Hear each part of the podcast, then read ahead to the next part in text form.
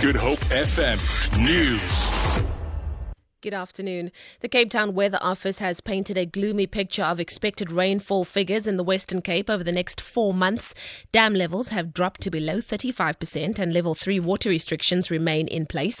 Forecaster Henning Krobler says less than normal rainfall figures are being predicted. Last year, this time 42%.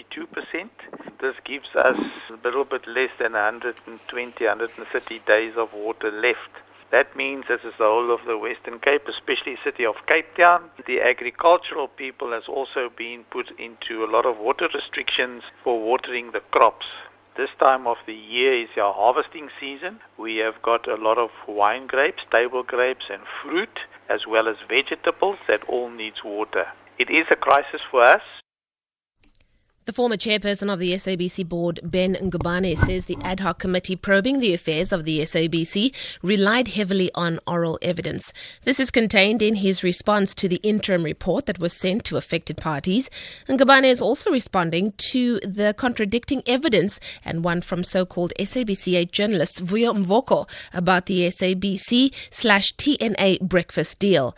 SABC News is in possession of Ngubane's response. The committee is currently meeting to start considering the 18 responses of affected parties. Committee chairperson Vincent Smith outlined how they would deal with all the submissions. What we thought, when I say we, I'm talking about researchers, committee staff, and everybody else. What we thought, honorable members, was that we would go through each submission in the order that we have and have a discussion and agreement as to how we process that submission. If it indeed is going to affect our, our report as we've sent it out. President Jacob Zuma has paid tribute to the South African soldiers who died on the SS Mendi in 1917, saying they joined the war believing that their contribution would lead to better treatment back home. Zuma's speech marks the 100th anniversary of the sinking of the South African ship in the English Channel in 1917. The anniversary coincides with the Armed Forces Day celebrations at the Moses Mabhida Stadium in Durban. Zuma explains. They were ahead of their time. They were internationalists who loved peace and justice. They joined the war believing that their contribution would lead to better treatment back home. Unfortunately, their sacrifice did not earn them any respect from the rulers of the time.